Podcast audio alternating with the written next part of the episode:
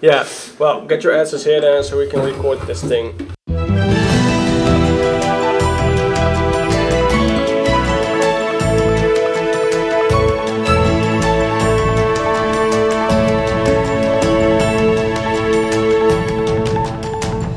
Friday, October 5th, and this is the Dutch News Podcast, your weekly chance to catch up with what's been going on here in the Netherlands. I'm Paul Peters, master student in civil engineering and Don Quixote against exotic pepernoten flavors. And with me today are Molly Quell, contributing editor at Dutch News and internet shopping dog owner, and Gordon Darroch, mug receiver.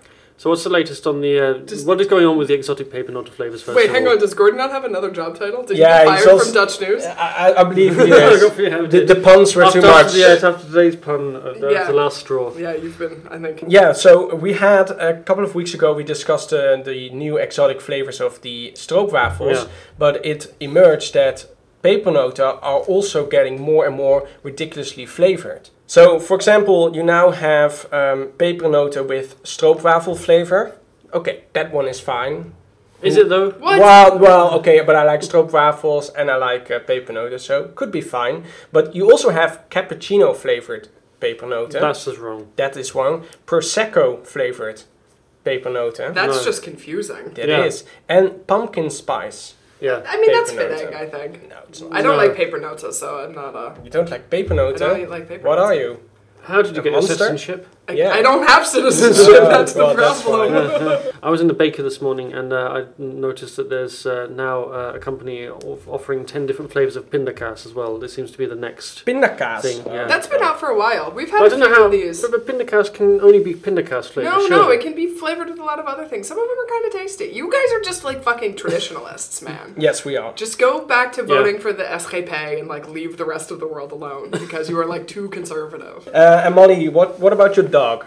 What happened? Uh, My dog uh, apparently has gotten himself a bol.com account and has been ordering himself bones off the internet. I came home on Wednesday to a uh, post NL packing slip thing saying like you have missed a package and it was delivered to your neighbors. So I go over to my neighbors and my neighbor says, "Yeah, we're not really sure who this box is for, but it's got your house number on it." And I look at it and the box is addressed to Troubadour Magma Tyson Quell Von der Paas, which is my dog's full name in his passport. And uh, I am very confused by this because I did not order anything for the dog. And so I opened it up, and what is in the box is an extremely expensive dog bone, which he, Which he bought for himself. which he bought for Yeah. himself, Yeah. apparently. Would it be ironic if your dog had uh, eaten the PostNL delivery thing? That would have been Yeah. extremely Yeah. ironic, Yeah. which he does like to do sometimes. Yes. I have had to go to the copy shop with a baggie of PostNL shredded bits in order to like retrieve my package because he does like to shred the little Yeah. pieces of paper. Could it be that your dog has hacked into your Wi-Fi? Was he parked in a Citroen C5 outside the door? It is possible. All of these things are possible. But yeah, he ordered himself a present for uh, Dierendag, which was yesterday because Ah. he felt he deserved it. I think he did. Yeah. So speaking of presents, Gordon, you uh, you got a present. I got a remarkable uh, present, yeah, which uh, you um, Tell us all about your present. Yeah, you were supposed to bring it to my book launch, um, but it didn't arrive in time, and uh, now I have this mug, Yes. uh, which I've just been spending most of about half an hour staring at because it's got all kinds. Of, it's a montage of all kinds of Dutch politicians and public figures. And at the moment, uh, Dutch News is running a uh, donations campaign, which we'll tell you a little bit more about later in Mhm. the podcast. But we had the idea that perhaps if listeners are interested, we will Photoshop for them Yeah, a mug. we, we'll do the mug if, if you donate a certain amount, which we haven't. We've, we've only just made this up on the spot, Yeah, so we haven't worked out how much. Yeah, But if you donate a certain amount, when then we will do you a Photoshop mug. yeah. but it's Yeah. really nice to have. Yeah, um, we'll post a photo of the mug with Gordon on Instagram, and then you guys can let us know if you would be interested in purchasing a mug uh, to support Dutch News and this podcast, which we assume is your favorite podcast. So, Paul, that brings us to the Ophef of the week, Ophef of the week. everyone's favorite segment. Yes, mine as well. And this week it's about a primary school in Rotterdam where parents leave their children home because they were offended by one of the teacher's artwork. The group 5 teacher is also a part time artist, and on her Facebook page she posted photos of her work, which involved Barbie dolls kissing in sexy outfits and in explicit poses. And one of the parents accuses the teacher now of child pornography and demands that the school directors take uh, take action. It's not child pornography. First of all, Barbie's No. like 50 years old. Yes, Yes. over fifty. well over yeah, the age of yeah. consent. I mean, I do think it kind of brings up an interesting discussion about like what teachers can do in their like free Private life. private Yeah. life, Yeah. right? I mean, Yeah. like you, you sort of have this expectation that if you work in, I don't know, at a bank, that like no one really cares if you're making weird, explicit Barbie art. But like for some reason, if you're teaching small children, that you can't also want to make weird, explicit Yes. Barbie art. Probably. She doesn't bring the Barbie dolls to school or something. As She far as we doesn't know, no. ex- But presumably, maybe she is friends with some of the parents and stuff on Facebook, which is how they got to this, which I think crosses, kind of does cross like an interesting Yeah, line, yeah, right? yeah. It sort of mm. brings up a discussion about Facebook. Yeah, but then Facebook is kind of meant to be used by adults, and you're supposed to be, you know, over 13 at least before you're allowed to have an account. Is So 13 the appropriate age to witness explicit I would Barbie think so. art? My, my, my, my son's just turned 13, and I think he, he knows all about that kind of stuff, Yeah. so why not? He knows all about weird explicit Barbie He doesn't know about What weird are your explicit kids Barbie up to, no. This week we talk about Zwarte Piet's cancelled new appearances, Unilever's cancelled new headquarters, and Russia's cancelled new hacking attempt. And in our discussion we will tell you everything about the man that keeps re-emerging in the Dutch media and in prison, Willem Holleeder. Uh, but the top stories we learnt this week that Dutch military intelligence agents intercepted an attempt by Russia to hack into the Organisation for the Prohibition of Chemical Weapons, which is based in The Hague, back in April. The OPCW is involved in the investigations into the poisoning of former Russian spy Sergei Skripal and his daughter in the UK back in March, as well as a chemical attack in Duma in Syria. The four Russian agents hired a Citroen C3 car from Schiphol Airport. Wait, seriously? A Yeah. Citroen C3? Yeah, I think this is the most encouraging in this story is that if Russian military intelligence can only afford a Citroen C3 car, it means one of two things. Either car hire prices at Schiphol are scarily high, or the Russian state isn't as well resourced as we thought it was. It's possible. The four Russian agents hired a Citroen C3 car from Schiphol Airport, loaded it up with surveillance equipment, and parked it at the Marriott Hotel beside the OPCW building, at which point the Dutch military intelligence moved in before they could hack into the system. The men were travelling on diplomatic passports and were identified as IT specialists with the GRU, um, which is the Russian Military Intelligence Division. Defence Minister Anke Bijleveld praised the work of the security services and said the incident sent out a clear message to Russia to stop undermining other countries' security. Prime Minister Mark Rutte issued a joint statement with his British counterpart, Theresa May, condemning what they called Russia's, quote, disregard for global values. Russia dismissed the allegations as fantasies and said the governments who publicised them were being irresponsible. How can we be sure that these men weren't just on holiday? Yeah, that was a point that uh, was raised on the press conference by Major General Onno Eichelsheim, who's head of the MIVD. They could have just been coming to admire the paintings in the Maurits House or the world-renowned Grote Kerk. Isn't but- this what they did in uh, the UK, right? Yeah. They were going to see the famed Yeah, Sainsbury they- Church or They something. said they had gone all the way to the UK to see Salisbury's Cathedral. Salisbury's Yeah. Cathedral. Yeah, Which and they, they had- had memorized the entire Wikipedia page of the. Uh, yeah, it's remarkable. It has Which the highest, Which is what I do when I go to see cathedrals in foreign countries. Yeah, well, it has the highest spire of any cathedral in England, so it is quite an exceptional cathedral. There were signs that they might have been on an intelligence mission, such as the fact they had twenty thousand dollars and twenty thousand euros in cash um, on them when I they were just intercepted. always carry twenty thousand dollars. But you wouldn't go to the Netherlands because you pay PIN everywhere. I mean, actually, you have a hard time spending that amount of cash. In and also, that might explain why they went for the Citroen C3 at the airport because it's the only thing they could afford for cash. only you can pay for with cash. Yeah. Um, they also had a whole load of mobile phones of varying types and sizes, and um, uh, yeah, the head of the MIVD said that uh, that's a very standard thing in intelligence, and he said he has four phones on him at any one time as well. I also have five phones on me at any one Yeah, time. yeah. Um, Honestly, I'm just like lugging around. You think Yeah. that there's like useful stuff in my bag? It's just a bunch of cash and mobile phones. Yeah, and some of the phones had been activated in Moscow the week before, just outside the GRU building. Um, so that was a bit of a clue. Also, the men took their rubbish with them when they checked out of the room, which wasn't because they were environmentally conscious, uh, but because they wanted to uh, avoid leaving any trace themselves behind. Maybe And they were just trying to be helpful to the housekeeper, Gordon. Yeah. God, Yeah, I'm. I don't know. I'm siding with the Russians on this one. I think Or they none of this is suspicious. Or they were trying to hide the fact that they were drinking while working. Yeah, maybe Yeah. it was that. that could be a drink on duty. Yeah, wh- which Russians never do. Which Russians would no, never do. No, that, that, that would be a sacking offence. But the best detail, I think, is that one of them had a receipt for a taxi fare going from the GRU headquarters to Moscow airport just before they set off. So the thing that's getting them is the bonnet It all comes down to the I, Bonnetjes. I find it very reassuring that the central element of this story is the fact that they were carrying a bonnet with them. It means Yeah. that the Russians are not that different uh, From the Dutch. From the Dutch, It's yeah. exactly. So Gordon, what uh, what did they find? They also had a laptop with them, and uh, when the Dutch security services looked into it, um, because they had to leave all their stuff behind because they were ejected from the country. So uh, it revealed that they've also gone to Kuala Lumpur in Malaysia, which uh, obviously is believed to be linked to the flight MH17 investigations. There's a suggestion they were hacking into the um, Malaysian prosecution and police services. They'd also hacked systems in Lausanne in Switzerland, which is the home of the World Anti-Doping Agency. There's a big investigation going on into doping in Russian sport. This hacking uh, or, or this activity in Lausanne was uh, carried out in 2016, and it was also one of the interesting fact that they didn't uh, use a new laptop for every mission they went to. They Yeah. just used their old laptop or didn't clean it entirely. So that so uh, the MIVD was able to find all these records from all these places they have ever been to. So Yeah. that was also a very interesting Yeah. Yeah, thing. and there's a picture of one of the guys at the um, Olympics in um, uh, in Brazil as well, Yeah. uh, clutching a Russian athlete uh, around the waist. Yeah, and it was So- on that laptop. On that, la- Yeah. that picture was on that laptop as well. enough. Do you Yeah. just like not empty the recycling bin? No, like, no, come exactly. on. They didn't do anything. al- always clear your search history. You know, Yeah. that's rule number one, surely. So on, on the one hand, it is uh, very strange that these Russian hackers are acting in such an unprofessional manner, but on the other hand, it's also very worrying, worrying that they are they manage to be so successful Mm. in so many instances if they are working Yeah. so unprofessionally. What what does that tell about our capabilities of? Uh,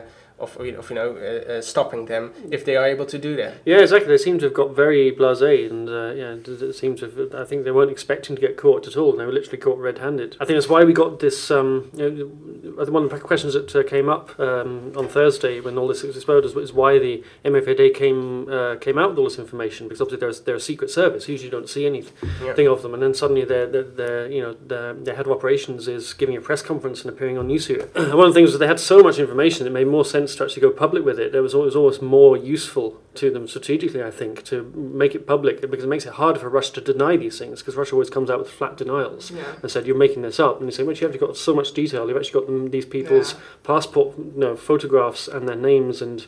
You know where they've been, details of where they've been. It's much harder to deny. I also think it's, it's embrassing for Russia. Yeah. Yeah, that- it's like, also- it just yeah, makes them look bad. Like Yeah. this is basic IT stuff, right? Yeah. Like clearing your like Hmm. recycling bin of your laptop, history. your browser Yeah. history, right? Like it's just. It, I think it just.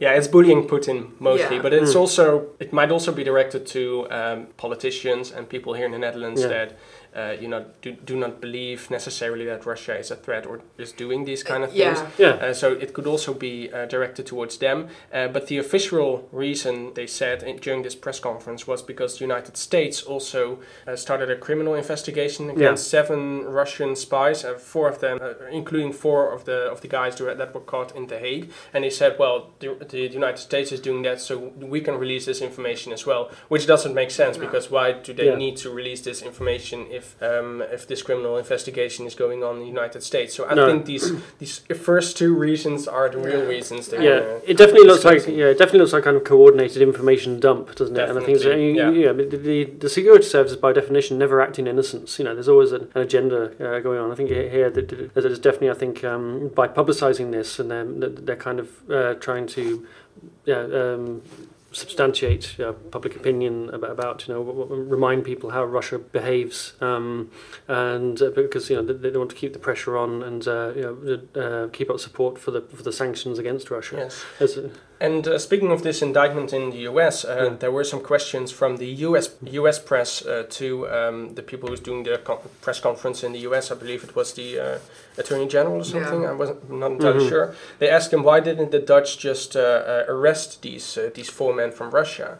And uh, you also saw these questions uh, here in the Netherlands. Why Mm. did we, uh, you know, escort them back to the airport Yeah. and put them back on a plane to to Moscow? Um, but apparently, it's it's it's a common practice to to uh, extradite uh, spies that are caught to just ju- uh, uh, kick them out of the country. Yeah, we didn't get a clear answer on that, did we, from Rahagsan? I mean, my first instinctive uh, thought of that was, well, they were travelling on diplomatic passports, so it would have been awkward to arrest people who were covered by diplomatic immunity. I mean, Russia could have kicked up a fuss about that. I mean, there was an incident a couple of years ago when a senior Russian diplomat was arrested in The Hague for beating his wife. Yeah. And immediately, you know, the, the Russian ambassador kicked up all kinds of stink about that. So I think that, that was one Could reason. could But also also, I think there is kind of this, this quid pro quo that, that countries don't like to arrest each other's spies because then that, that will escalate the situation. Yeah, you know, that yeah. will mean that Dutch spies will start being arrested in, you know, in Moscow and start being uh, un, un, unco- Mhm. uncovered. But uh, yeah, this will this story will uh, will be continued definitely. I'm yes, sure. yeah, there are more, more, more revelations to come, I think. Unilever has announced it has cancelled its plans to move its headquarters from London to Rotterdam. The reason for the cancelled move is the growing number of shareholders that were turning against the move. On Wednesday, Royal London Asset Management became the latest investor to publicly oppose the plan, and according to the Financiële Dagblad, around 12% of Unilever's shares are now against the move. Especially British investors feared that if Unilever pressed ahead with the plan, Unilever shares could no longer be traded at the London Stock Exchange. Unilever's shareholders would have voted on the plan at the end of October, but uh, that uh, is cancelled now, definitely. Yeah. So does this move have uh, political consequences, Paul? Yes, definitely, because the move of Unilever to Rotterdam was a major part of Prime Minister Mark Rutte's defense for his plan to uh, scrap the dividend tax. Um, the plan is obviously very unpopular and controversial because it will cost the Netherlands over 2 billion euros a year.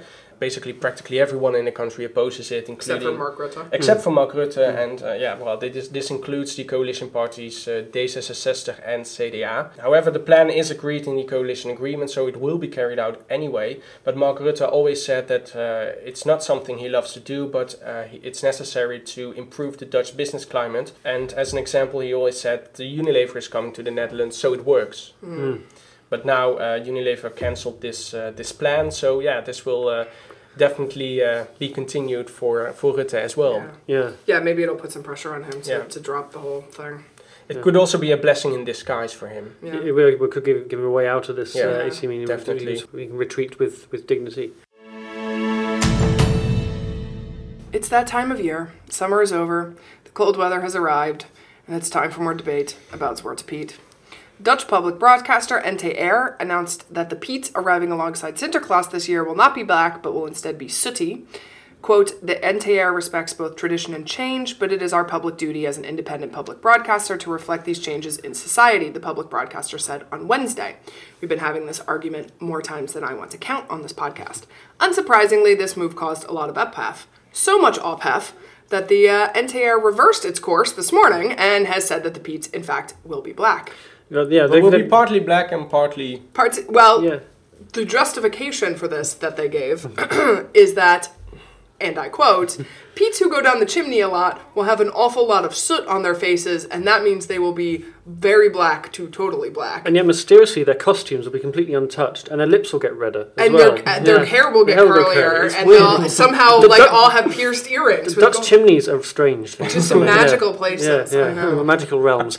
But it's, yeah, it's, it's, I I just find it bizarre that we just keep keep we, we can't resolve this argument. We're just gonna keep matter. Well, arguing about Keep well, I have to say, when we had in Wednesday this announcement, I didn't think there was that much ophef. It No, me seemed either. like everybody Yeah. was, was kind of agreeing with it, or at least uh, accepting it. Yeah. Um, apart from, of course, uh, a couple of um, enthusiastic Yeah. sort of people supporters. Yeah. Uh, but I think uh, in general it was it was widely accepted. So uh, that they are now um, you know uh, uh, reversing this decision, um, it's a bit of a missed opportunity. I think. Yeah, I kind of think that a lot of people are just wary of this argument now. Yeah. And, uh, you I know, don't so think people want to talk about it anymore, basically. No, they're, they're, they're fed up with it. And uh, aside from a, a few really hardline activists on both sides of the debate, people just want, want it to be over and, Yeah. and, and just want to, you know, nice home their children. They really don't care what colour uh, No. Peter be, as long as he's still. And the kids as well. They just want to. They just want them to, to chuck sweets at them. And I kind of think that, that what's. Um, uh, driven the change more than anything is not really politicians or activists or angry people on Twitter. It's the supermarkets. Every time you go into Jumbo or Albert Heijn in November, you find that Peter's slightly changed and he's a bit less racist. And Yeah. he's- and, and, and, that- that's kind of how it's um, yeah. Yeah, well, which it comes down to capitalism, right? exactly, Because, yeah. like, there's it's a supply and demand, but that tells you that actually within the kind of you know uh, the community, although people a lot of people just can't be bothered to get into the debate. People Yeah. just quietly, it just just you know are quite happy to see the tradition evolve. Yeah. Yeah. They're not bothered, but they're not, they're not offended by it.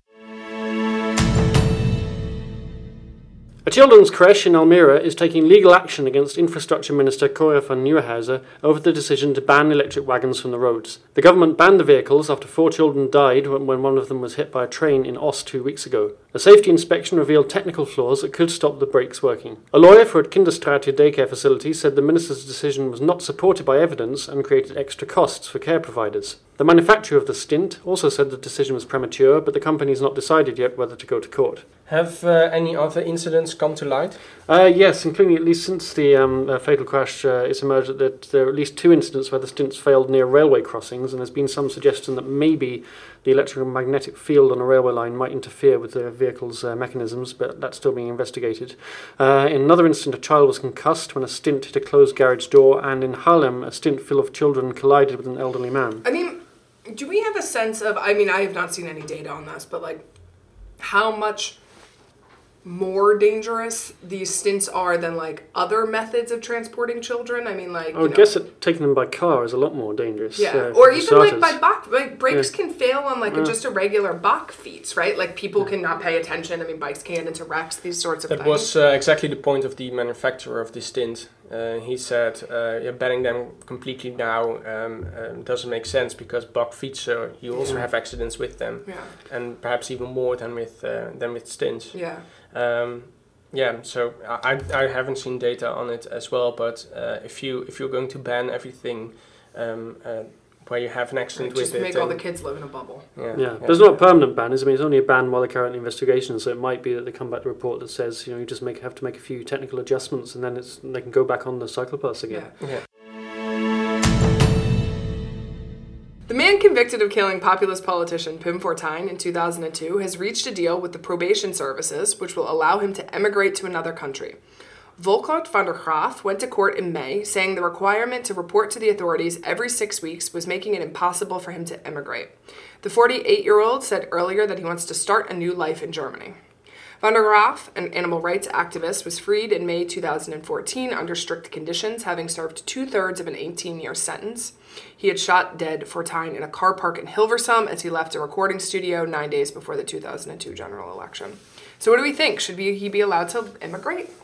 I think that uh, that would be better for him and also for the country. Yeah, I So, don't see why not at all. Yeah. Yeah, and, and it's kind of weird. I think there's a lot of, uh, a lot of people uh, make a fuss about this when you know d- d- d- d- saying he shouldn't have the right to leave the country and think, oh, what, what, I what think on earth they- you gain by think they- keeping him here? I think they would have criticized everything we've Yeah. done. Yeah. Um, wh- whatever he, he wants or desires, that, yeah, that is I think it's, yeah, that's the thing. Is the idea of letting him have what he wants. So that Yeah. somehow some people just c- can't get their head around that. But I, I mean, I also feel like like you don't want him to move into the house next to you, right? Like, so you don't re- really want him to be here. Like, it's almost better, right, if he can go somewhere where he is like not nearly as known and can maybe like have a chance of. Yeah, I remember Ophef when he was uh, released from prison in 2014. He um, he went to live in Apeldoorn. Yeah. The mayor Mm. had given permission for that, and when that you know was revealed to, to the press, uh, there was a lot of Ophef among the people Yeah. of Apeldoorn because they didn't want him want him uh, Mm. live nearby. yeah, Uh, and yeah, as you say, uh, wherever he's going to live in the Yeah. Netherlands, yeah.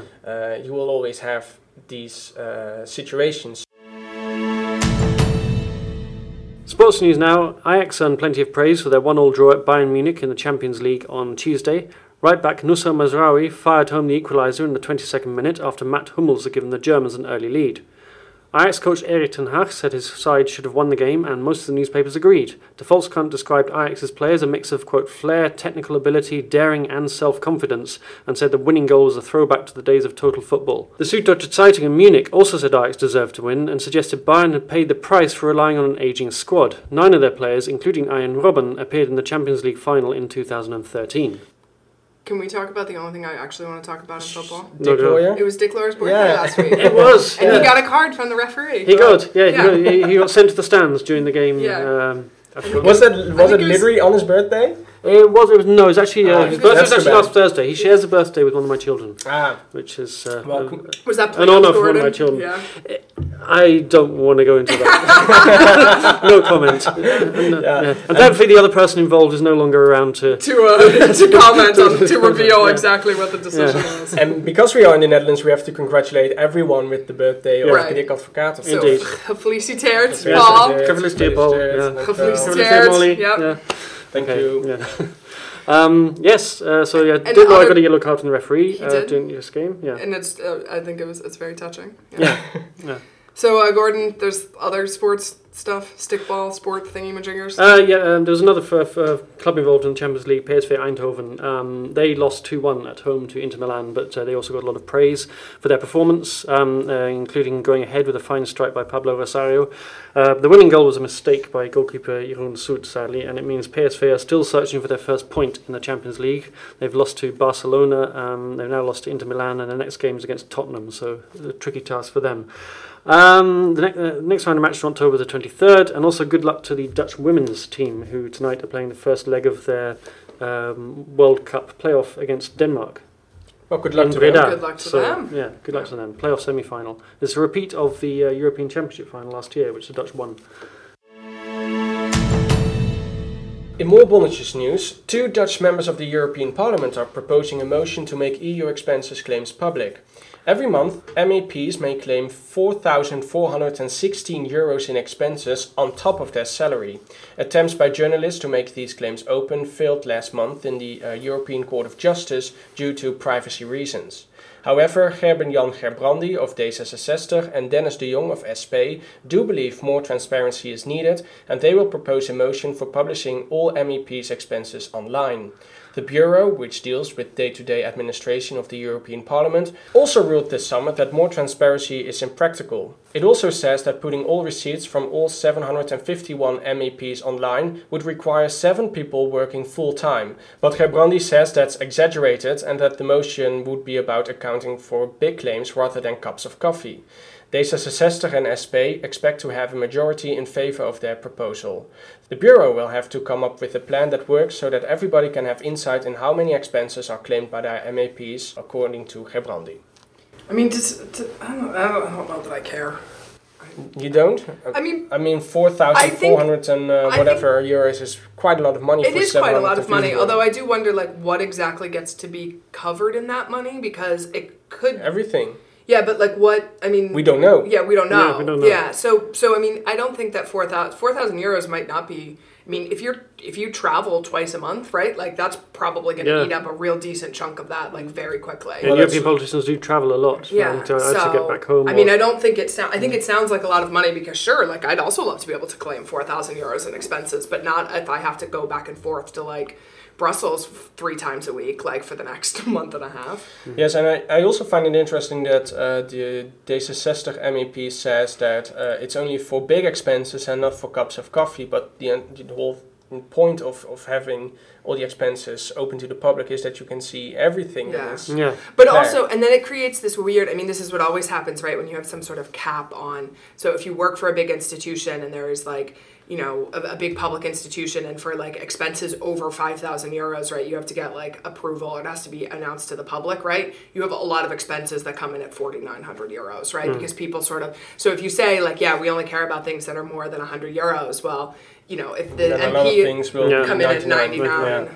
Yeah. I mean, I think make the expenses accessible to like journalists who can dig through Yeah. this nonsense and put it into some kind of context, right? Because I think that like to a lot of people, the idea that you're going to spend 2000 euros a month on hotel rooms seems like a lot of money. Most of us do not spend that much money on hotel rooms, right? And then Hmm. Yeah. you're like, well, this is my tax but most of us don't work blah, away blah, from blah. home that uh, as much as MEP, MEPs do. Right, but I, I at least have some faith that if you had like journalists putting this together, they could at least make a more interesting comparison to say like, well, you know, Paul, the MP from Belgium, is spending you know all of his money at five star hotels. Why do I come from Belgium? because you're one quarter Flemish, Paul. We know this. Whereas, like Gordon, the MP from Scotland, is spending, you know, all of his, you know, the same amount of money, but you know, he's traveling much more and spending them more on like budget hotels, and so like Yeah, it's I'm maybe very- not as I'm outrageous. good up to places like Shetland, which cost an absolute fortune. Right, time, yeah. exactly. So Yeah, but, but now that I am kind of in favour of uh, the, yeah, the principle of making these things public. I mean, MEPs are yeah, the, the, the, they're elected by the people. They, they should be accountable, and uh, I think it would probably uh, I don't know we, we don't know how much excess there is, Yeah. but I think if there w- w- it would cut out a lot of it if they knew that uh, their claims could be scrutinised by, by anybody. We'll be discussing the most notorious criminal in the Netherlands, Willem Holleeder, after these words from our sponsors. this is a weird commercial. Is it even a commercial? It's a commercial to ask for more commercials. Not commercials, just money. Money is pretty great. Yes, and we need some. DutchNews.nl is independent and receives no state or other funding. We work with professional journalists, translators, and photo agencies who understand the Netherlands well, and all of this comes at a price. And flavoured stroopwafels are a pretty big line item in our budget as well. So how can people support Gordon's stroopwafel addiction? And not just mine, I should add. No, It's it's mostly you. It is mostly mine. Yeah. You can donate via Ideal credit card or PayPal at dutchnews.nl forward slash donate dash to dash Dutch News. We will link to that in the liner notes. You can donate any amount you want, but of course, more is uh, better. And if every single one of our listeners donate 5 euros, we've had enough to cover this podcast expenses for an entire year. What, even the stroopwafels? Even the stroopwafels. The UK has the Krays, the United States has the Capone gang, but the Netherlands has Willem Holleeder, the country's most notorious gangster. Ever since 1983, practically not a week has passed where he wasn't in the news. This week was no exception, as his trial in the high security court in Amsterdam, nicknamed the Bunker, in which he is accused of ordering the killing of seven men, continued. We thought, let's tell you more about Willem Holleeder and his history. Who is Willem Holleeder? For the people You- who do not yeah, know. For the few people who For anyone who's like just landed Yeah. in the country like 20 Yeah. minutes ago. Well, for, for- to be fair, for lots of people who see his name in the papers the whole time and think, why on earth is this guy a public Yeah. figure? Yeah. Well, Willem Holleeder became instantly known by everyone when he kidnapped the owner and CEO of Heineken, who is one of the Netherlands' richest men. Freddy Heineken uh, and his chauffeur in 1983. Uh, they demanded 35 million guilders, which was the uh, currency of the Yes. Netherlands at that time. And as you can imagine, at that time, the kidnapping was all over the media. The kidnappers uh, communicated through newspapers, advertisements with coded messages, for example. Uh, the ransom money had to be delivered to them by means of a trail hunt. Uh, they delivered all sorts of hints to where the next uh, location uh, was going to be. And the money was also buried. Yeah. uh, And they didn't get it all, did they? They only got about, th- I think, a third of the total sum. The Yeah, sum was think so, recovered yeah. by the police. Yeah, um, enough elements to write a book about this, and that's exactly what happened. Uh, dozens of books are published uh, about the Heineken kidnapping, and uh, some of the best crime reporters we have today, such as Peter R. de Vries and John van de Heuvel, started their careers with uh, fascination about Holleeder and the Heineken kidnapping. Yeah, and it's gone on for 30 years. And then there was a whole episode as well after they were. Heineken was freed. Heineken was, yeah, Heineken was freed, but Yeah. they, they didn't release him. The police actually tracked down the location. So just as they were about to release him, they got the money, but then they actually, the kidnapping was sprung and two of the kidnappers were busted at the site. The other three fled, and they, they fled to France. And that began a sort of big game of cat and mouse with and the this police. is my favorite part Yeah. of the story. Exactly, it's my favourite part of the story as Yeah. well, I think. Because it has to do with uh, the fact that apparently France had some antiquated laws about extradition in which you could Yeah. not be extradited for. The law dated back, or the treaty, the Dutch uh, Frank uh, uh, Franco Treaty dated back from 1813 something, Hmm. and it didn't include uh, blackmail The- or kidnapping. Kidnapping. Yes. So uh, the kidnappers and the blackmailers couldn't be extradited from France, France. to the Yeah. Netherlands. So, in, an order to like get them to do this, the French government got them involved in this weird scheme where they were like flown to an island in the Caribbean, which they Yeah. figured out. Holleeder and the other two men figured out that this was like a ploy to get them out of the boundaries of France, Hmm. so they could be arrested in a country that would extradite them, and then they refused to get off the plane. Yeah. It's a crazy story. Yeah, no, they, they were flown to the French Caribbean territories because Yeah. there are lots of places in the Caribbean where French and Dutch um, territories uh, border each other. Yeah. So they, what they, were- the, the plan was to sort of get the plane to land in Dutch territory and then to sort of sneak them off the plane because the kidnappers got wind of this and Oh. refused to get off. Hmm.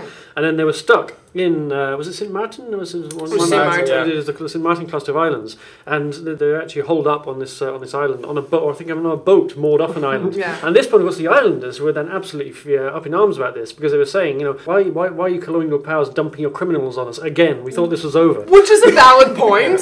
And then this boat, they were put on a boat because they were afraid the the islanders would would, would, would hurt them. Yeah. So they uh, so they had this boat just uh, uh, from the shore of Saint Martin. They had to stay there. It's Yeah. totally and then, crazy. Then they were flown back Yes. to Paris, and that's also an interesting part. Yeah, because then they ended up back in Paris, and they're actually in a hotel. I think it was the Ibis Hotel from memory.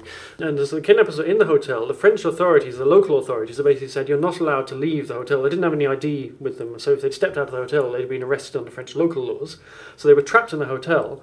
Uh, a load of journalists then moved into the hotel because although you know the kidnappers are in there, it was still working as a hotel. So a lot of Dutch journalists and the kidnappers were all holed up together in this hotel. This is the point at which Peter de Vries, I think, did the deal to write the book with Cor van Hout. as Well, because they had nothing else to do. You know, so the, the journalists, just, the, the kidnappers were in the hotel, couldn't leave, and the journalists were just sitting there writing about them. And Freddie Heineken posted a bodyguard on the street outside the hotel to make sure they didn't just try and escape. So effectively, they, they completely turned the tables. The kidnappers were now trapped in the hotel with Heineken Heineken's bodyguard, making sure they didn't leave. Yeah. This story is so crazy. Yeah, it's yeah. so crazy. And eventually, the, the Netherlands had to, uh, you know, renegotiate the, the extradition treaty with uh, with France, and uh, everything was sorted out. It took some time, but eventually, Holleeder was convicted and uh, sent to prison. But he was uh, released in 1992, and after that, it was pretty quiet for a couple of uh, couple of years around uh, Holleeder. But in the meantime, he was uh, making his career in the Amsterdam underworld. He came back into spotlight in 2002 when John Mieremet, which is also a name for your That's list, I'm sure, uh, Molly. Um, a criminal opponent of Holleeder gave an interview to the Telegraaf in which uh, Mieremet accused uh, Holleeder of uh, extorting business people, including uh, real estate developer Willem Endstra. And in 2004, Endstra was murdered in the streets of Amsterdam, and following his death, all sorts of uh, secret tapes and uh, diaries and statements uh, emerged in the media um, which confirmed the idea that he was extorted by Willem Holleeder for 17 million euros. And in a uh, highly reported uh, trial full of insane plot twists, uh, which we don't have time to, uh, to, to, to cover all, uh, Holleeder was again convicted uh, for nine years for extortion. Yeah, and John Mieremet is another of the people who was executed allegedly on the orders of uh, Willem Holleeder. So how did like Holleeder become such a cult figure in the Netherlands? Well, he was released from prison in 2012, and well, it was very curious to see what what happened because you know everybody knew what Holleeder had done, and that was a very serious criminal. Um, but all of a sudden, there was this weird excitement around him. Uh, we saw all these photos of him driving around Amsterdam in, on a scooter, for example. Uh, all sorts of celebrities took selfies with him in the streets of Amsterdam. It was a really weird uh, atmosphere around him. Holleeder was asked to write a weekly column in a magazine, and he was interviewed by Twan Huys in a show called uh, College Tour, in which uh, students can ask uh, all sorts of high-profile guests, uh, such as the Dalai Lama and Bill Gates, and now also Willem Holleeder, uh, all sorts of questions. So it was a really weird Yeah. Yeah. thing, and it was also very criticized by some, and others were like, "Yeah, but he is famous." And you Yeah. know, The interesting thing was no one could take their eyes off it. You know, everyone was No. absolutely gripped by this, whether they approved or disapproved. Do we think this is kind of a deliberate kind of strategy by Holleeder to become a public figure, or did it kind of happen by accident? I think it happened by accident. Yeah. He fully embraced it later, I Mm. think, but initially it was it just happened. Yeah, and he has this sort of cultivated this kind of persona of being like a gentleman's criminal, right? I think Mm. there's like always this kind of like fascination with underworld people who like don't like live by some sort of code, right? That Yeah. like there's like just plenty in the Yeah, media. and there was also an element of he's from the Jordaan, which Yeah. is a is, which is a neighborhood in, in Amsterdam, a volksbuurt. yeah, Um, it's actually a very working, working class area. Obviously, everyone, and you had the Heineken factory around the corner, and a lot of people in Jordaan worked for Heineken, Yeah. including Holleeder's father. yeah.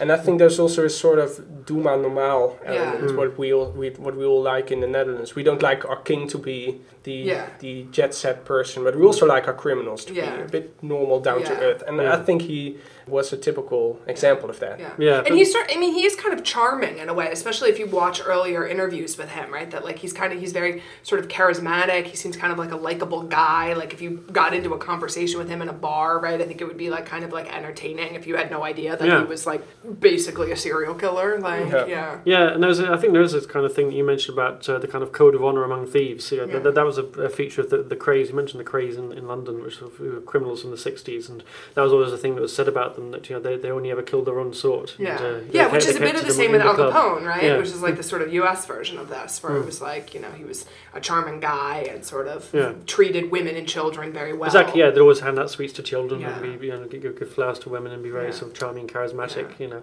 And there was also cover for the fact that you know they're also uh, ordering these brutal killings and uh, extorting people. Right. Yeah. But this all changed when uh, his sister, Astrid Holleeder, published a book called Judas.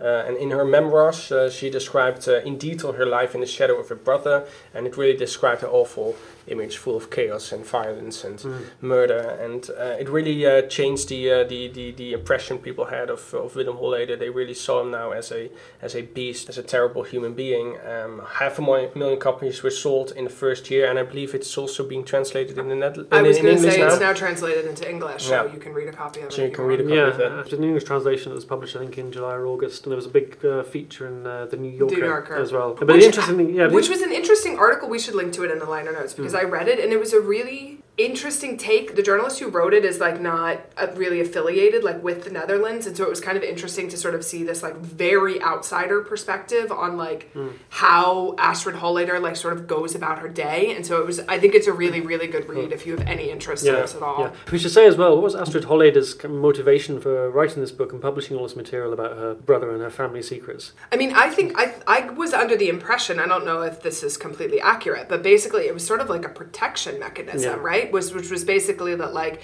she was going to put all this stuff out there because she was afraid that her brother was going to like kill her. I mean, he's also uh, stands accused Yeah. of or is alleged to have accused like the sisters her the other sister's husbands like there that was like an allegation. So it seems like he doesn't have so much you know sort of loyalty to family that he's not mm. willing to kind of take out his own brother-in-law. So i think that like she was afraid. And so she put this book out there as a way of Because trying to that's protect herself because that's why he's now in court, and uh, we see all these articles about him Yeah. emerging because he's now in court for ordering the killing of six men Yeah. um, during his uh, um, career as a criminal. Yeah. And one of these men, as we said, was Cor van Hout, and Cor van Hout was a lifelong friend of uh, Willem Holleeder. It was the man with whom he uh, kidnapped Freddie Heineken, and it was the husband of his sister yeah which makes it even more bi- uh, bizarre, I Yeah. guess. And the Openbaar Ministerie really worked in silence and under the radar in building this case because nobody had an idea that they were going to do this until I believe a year ago or- Yeah. or, two years ago when when Willem Holleeder all of a sudden had to appear in court for ordering these six murders. Because yes, before she wrote the book, Astrid Holleeder first of all um, decided to cooperate with the prosecution service. I think Mm. that was a decision she took because she got a very strong suspicion or became aware that uh, was planning to um, assassinate uh, his um, at least one of his sisters, Yeah. uh, probably his, his sister Sonja, who was married to Cor van Hout and obviously inherited all his money when, when he was killed. And that's So- what makes this Yeah. uh, trial so so much more sensational because his Yeah. sisters are uh, testifying against him, Mm. and they release all these details about their lives, their personal lives, their history. Uh, so we, in a weird way, we get to know the man Willem Holleeder Yeah. more and more. And his sisters, they, they picture a brutal image of of, uh, of Willem Holleeder. His sister Sonja recorded a lot of conversations he had with Willem Holleeder, and you can hear him yelling at her and, and calling her the most yeah, hideous berating her names, it's yeah. really awful Mm. yeah it's it's really awful. And uh, Holleeder's sisters they gave long uh, statements to the police, and uh, they, they described that that uh, their brother made their lives a living hell. And it also yeah, shows the explosive nature of Willem Holleeder. yeah. Yeah, and I think a charming man on the outside, but but Mm. really angry Yeah. and a beast on the inside. Yeah, because what, what kind of uh, has interested me about the whole Holleeder trial, Holleeder saga, is the fact that it has just become this kind of you know soap national soap opera for Yeah. thirty years, and it's Yeah. been so you know why are people so interested in these these criminals and these lowlifes? I think partly is partly because it's a family saga, and you can see you know. Uh, h- how you know um, Willem Holleeder's behaviour has been a completely dominant figure with his own within his own family and has you know uh, well we only have Astrid's word for a lot of this but has ruined their lives and you know really compromised any kind of ambitions they had for themselves. I mean Astrid Holleeder is now a best-selling writer but also someone who has to live in hiding and go out in disguise because she fears for her life. Yeah. But what have we learned in court about why Holleeder wanted to uh, kill Cor van Hout who was his old school friend? Well, uh, apparently, or at least that's the theory, Holleeder ordered the murder of Cor van Hout uh, to secure uh, van Hout's part of the ransom from the Heineken kidnapping. Apparently, that money was invested in brothels in, in Alkmaar. Uh, but as we said, van Hout was married to one of uh, Holleeder's sisters, and Holleeder in turn says that it was uh, his sister's plan to secure this money. And uh, when this failed, this plan failed, she struck a deal with the Openbaar Ministerie and came up with uh, with the plan to uh, shed this uh, bad light over over Willem Holleeder. Um, but if Holleeder gets convicted, it would be a big win for the public prosecutor. Um, not only because Holleeder, you know, has this long list of criminal activities for which he could not be uh, convicted, but also because the Openbaar Ministerie has been waging a war against the underworld in Amsterdam for a couple of decades now. And uh, if they finally manage to uh, to get Holleeder convicted and finally put him in, into jail, their mission has uh, has succeeded. I think there's a big part of the, the, the whole st- story as well. The public prosecution department feel feel like they really want to get this as a kind of almost a personal victory against Holliday because he's had this high profile for 30 years. He's been almost a celebrity at times, and he's outsm- managed to outsmart them. Not all the times, he has been in prison, but they sort of feel like they, they really want to settle scores with him. And they said, I think, in the opening statements to the court that they wanted to show, expose William Holliday as not um, some kind of, you know, charming master criminal, but just a, just a common blackmailer. Yeah, but it must be very frustrating for the OM. Uh, Holleeder has, you know, uh, uh, blackmailed dozens of, of, of businessmen in Amsterdam, and he only managed to get him convicted for one, uh, for blackmailing one person. So there's this whole list of things that he's done, and uh, he, he, he got away with it basically. He, he, as you said, he's been in jail, but only for just uh, just some breadcrumbs of what he has actually been doing. And especially when, when it came out that uh, his sisters would testify, you know, you had big lines uh, of people waiting outside the courthouse Mm. Yeah. wanting to, to Yeah, be. people queuing like at six in the morning to get Yeah. in. I think for the first day of Astrid's testimony, there were even people who queued overnight Yeah. to get into, and hardly any of them got seats because I've been down there. It's a tiny courtroom. You know, there's hardly any public spaces, and most of it is taken up by journalists with Yeah. their with their laptops. And what they've actually ended up doing is, I think that that they've now put up a screen in another courtroom in Amsterdam so that people can watch the trial on TV. Maybe in they should have hired a cinema or something. Practically yeah. could. Yeah, yeah. Yeah. Well, uh, Dutch News will uh, update you uh, more on the developments in this uh, Willem Holleeder trial. And uh, if you are uh, interested and you like these kind of discussions about, you know, stories that happened in the Netherlands, then send us an email. Uh, perhaps something you want to know more about, you can uh, you can send an email to us, and uh, we can dig into that.